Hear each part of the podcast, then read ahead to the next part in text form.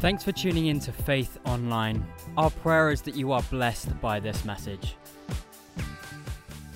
Uh, this a month, you know, we did a month of prayer and fasting, and um, that was really good. But I just think that as Christians um, and as humans, really, um, we need to be battle ready. Uh, Erwin McManus, a guy that I love following, said, "You can't bring anything to the world which you don't already have." Uh, and I think so often uh, as Christians, we want to bring change, we want to bring things to the world, but we haven't yet had that change in our lives. That makes sense? So um, I can't tell you what Alaska's like, even though I've seen a documentary until I've been to Alaska. Um, it looks cold and it looks cool, and I'd love to live there because there's not many people, and I can live in a shed with my dog. But um, but I haven't yet been there, so I'm only telling you what I've seen. And I think God wants us to experience things of who He is, so that we can bring them to the world that we live in. Amen. You know, God wants us to bring the mercy of Christ to this world. I was listening to, um, uh, uh, uh, doing a bit of research in the week, and I was listening to um, uh, a podcast from a, a, Catholic priest and a young Catholic priest. And um, uh, let me just say, God's not finished with the Catholics, by the way. Um, you know, I, I think uh, what's God, what's happening within the Catholic Church at the moment is phenomenal. Um, I have my friend Pat Sparrow has a lot to do with the Catholic Church community, and there's nuns that are speaking in tongues, and there's nuns uh, and priests that are having visions from heaven. So let's just not write it off because they don't sing songs like we sing, and they don't do. You know what I mean? If God wanted them gone, would, they would have been gone. Uh, so for some reason, God hasn't finished with them. So I, I honour the Catholic Church this morning. But um, he was talking about how he's trying to bring the mercy of Christ through his Catholic Church to the world that he lives in. And he said the problem that I have is the Catholic Church is defined by um, like repentance and conviction and, and condemnation. Uh, and he said that's not at the root of who we are. We are meant to be representatives of Jesus Christ that was all about mercy and love and grace.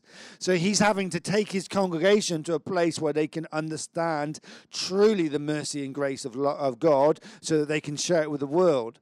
Because we can all say, I know the mercy of God because I, I read the Bible, but if you've never experienced it and never won it for yourself, you can't take it to the world. I, I, my my wife's away at the moment. She's in Spain seeing her sister. Um, so which is quite cool because and Amber was out last night. So me and Zach ate steak and, and chips, and he had a pint of lemonade, and um, I had a pint of lager. I've actually gave up beer for February fast, and it's had damaging effects on me that I, I don't really want to drink anymore. But anyway, um, and we watched Bohemian Rhapsody. Oh, why that? What a great film, by the way. Um, thank you. Water. Good. Um, so anyway, um, my wife snores.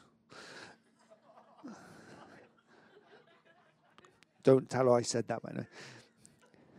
So I'm used to not dropping off to sleep. So Zach went to bed. We watched the movie, ate our steaks. Zach went to bed, and I, and I stayed up and. Um, I was actually doing some really deep research on where I'm going to park my camper van on my next surf trip to France.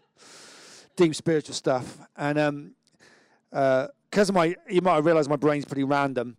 Um, I just, this thoughts dropped into my head is that, um, you know, we all want to be well in the physical, but I think being well in the physical starts with me being well in my soul. I, so, you know, being bad already is about allowing my soul to connect with, with heaven, with God. Because then, if I can allow my soul to connect with heaven, it will transfer who I am as a person. And then I'll find some of the physical things that may be wrong in my in my body will change because my soul's connected. Or maybe I I'll just have grace for some of those things. But I think the biggest thing for us as Christians to be effective Christians, whether you believe in God or whether you don't believe in God, let me tell you, everybody's in a spiritual battle. Everybody is. Uh, you don't just become a Christian and then find you're in a spiritual. We're all in a spiritual battle. Just as Christians, we've come awakened to that spiritual battle, and I think we have a, a, a, a, response or should have a desire in our souls as Christians to get our lives aligned with God and to get our souls in the best place they can be so they can flow the glory of God into earth. That makes sense? Sorry, I hope that was a bit random, but anyway. You know, we have three choices as Christians. As uh, I, I, think, as as all of humanity, the first choice is to become aware of this spiritual battle that's in our world. Uh, you know, uh, for many people, that's the point where they find Jesus. Uh, I was thinking the other day, like, why are so many drug addicts uh, and people that, uh, uh, that have gone through mis- substance misuse issues becoming Christians? And people also will say to me, oh, it's because they need a crutch. It doesn't they need a crutch, it's because they've tried every crutch and they haven't found that one works. And they get to the end of their lives and they're like, drugs didn't do it. So there must be something that's in this world that I can connect with. And suddenly, uh, by the grace of God, a Christian was there or God was there and they reached out and they realized that that's the best crutch they can have, a, have as a faith in Jesus Christ. It's not because they're weak people. Amen? If you're ever telling someone with an addiction, it's because it's not. It's just because, like all of us, they're trying to find something to connect with, but they're connecting with the wrong thing.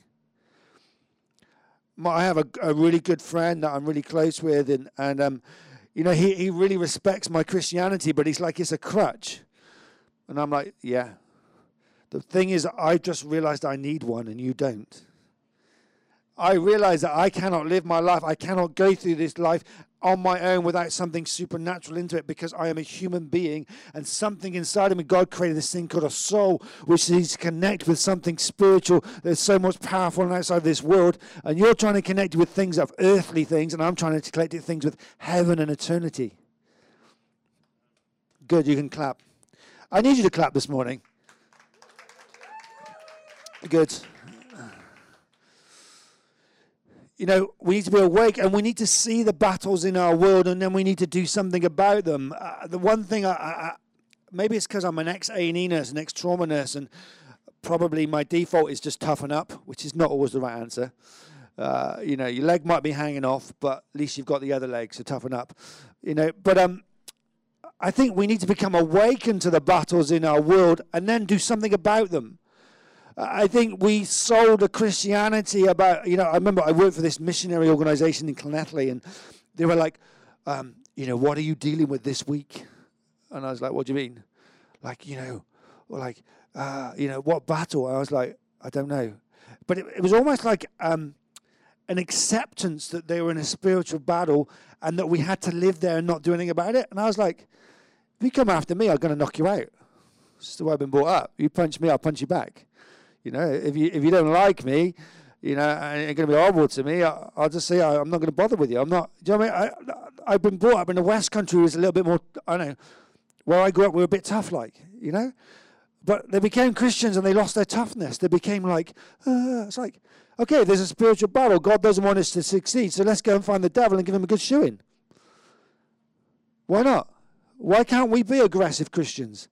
Why can't we be Christians that fight for what we believe? Why can't we be Christians that say, God, we are fed up of having empty chairs in our church? Because every empty chair means there's someone that should be in church hearing the gospel message and meaning Jesus. So why can't we instead go, oh, you know, not many people this morning? No, I'm going to go out and make a difference and fill that chair next week. You watch me, devil, because I'm going to do it. Okay, See, like we should get fired up about that stuff. We should get passionate about it. You know, Newport is, is a place where people are going to hell on a daily basis. Well, people are making lifestyle choices because the church isn't there to offer them an alternative. And we're like, oh, it's a spiritual, yeah, it's a spiritual battle, but we're on the winning side. We are on the winning side. And let's stop saying we're on the let's believe we're on the winning side. Start acting like we're on the winning side. Okay, well, maybe I'm the only one passionate this morning. It's because I've had a good night's sleep because the wife's not snoring. Don't tell her I said that. Too late. It's on the tape. I chose at the beginning of this season, I chose in my rugby team that I wasn't going to be a weird Christian, but I was going to be an honest Christian. Does that make sense? So I wasn't going to Bible bash them because I'm not there to Bible bash them. I'm there to coach rugby. But I was going to share my gospel and I was going to pray for the people that, that I do rugby with. And one of my mates came to me on Thursday and he's like, um, I've just quit my job. Uh, my partner's just left me and, and life. And I was like, God said, tell him about YOS and uh, Young Offending Services. I said, you're the kind of guy they're looking for. You're skilled. You have all the skills. And I said, oh, you know, I'll pray that, you know, pray for you, pray about it. But here's the number, give him a ring. Gave him a ring. He's got an interview on Monday and looks like he's going to have a job on Tuesday. and, and I'm gonna I'm, I'm gonna ring him and say, "Oh, I've been praying for you all weekend," because I have been, and I hope he knows me enough that that doesn't mean I'm I'm weird. And if he does think I'm weird, I don't really care because they all think I'm weird anyway. But do you know I mean? i have decided I'm just actually going to be real in my world about what I believe and share opportunities and say, I'm just going to pray. That's it. Not nothing else. Just simple. We're praying. Amen. First thing about being battle ready is being awake. You know, I love what Bill said about that, that monkey swing thing, that we all have a choice to hang on to something. But God wants us to let go of something and swing on to the next thing. You know, we need to, you know, not, not be like, I, I want myself to be awake to the falls and the things in my life that God wants to change. But I have to understand that I have to have the same amount of grace for my life as what Jesus had for me, as God has. Do you see what I mean? I think sometimes we look at our lives and we, we start to talk about all the things that are wrong in our lives, but then we forget about the grace of God. So we become condemned. I'm not a great husband. I tell everybody my wife snores when I really shouldn't. I'm not organized enough. I need to be more organized. Uh, uh, I, I, wish I didn't get grumpy when I was tired. I, I wish I, I was compassionate about everything. And I wish I was um, deeply emotionally moved about. Do you know I mean all these things that God's like, Mike, you need to change these things. I've chosen to be awake to them, but I've also said, Devil, you're not going to use them as a weapon against me. Going to use God's grace against you to say, yes, I'm a sinner saved by grace. Yes, I'm not perfect, but God's grace is sufficient for me. I think many of us want our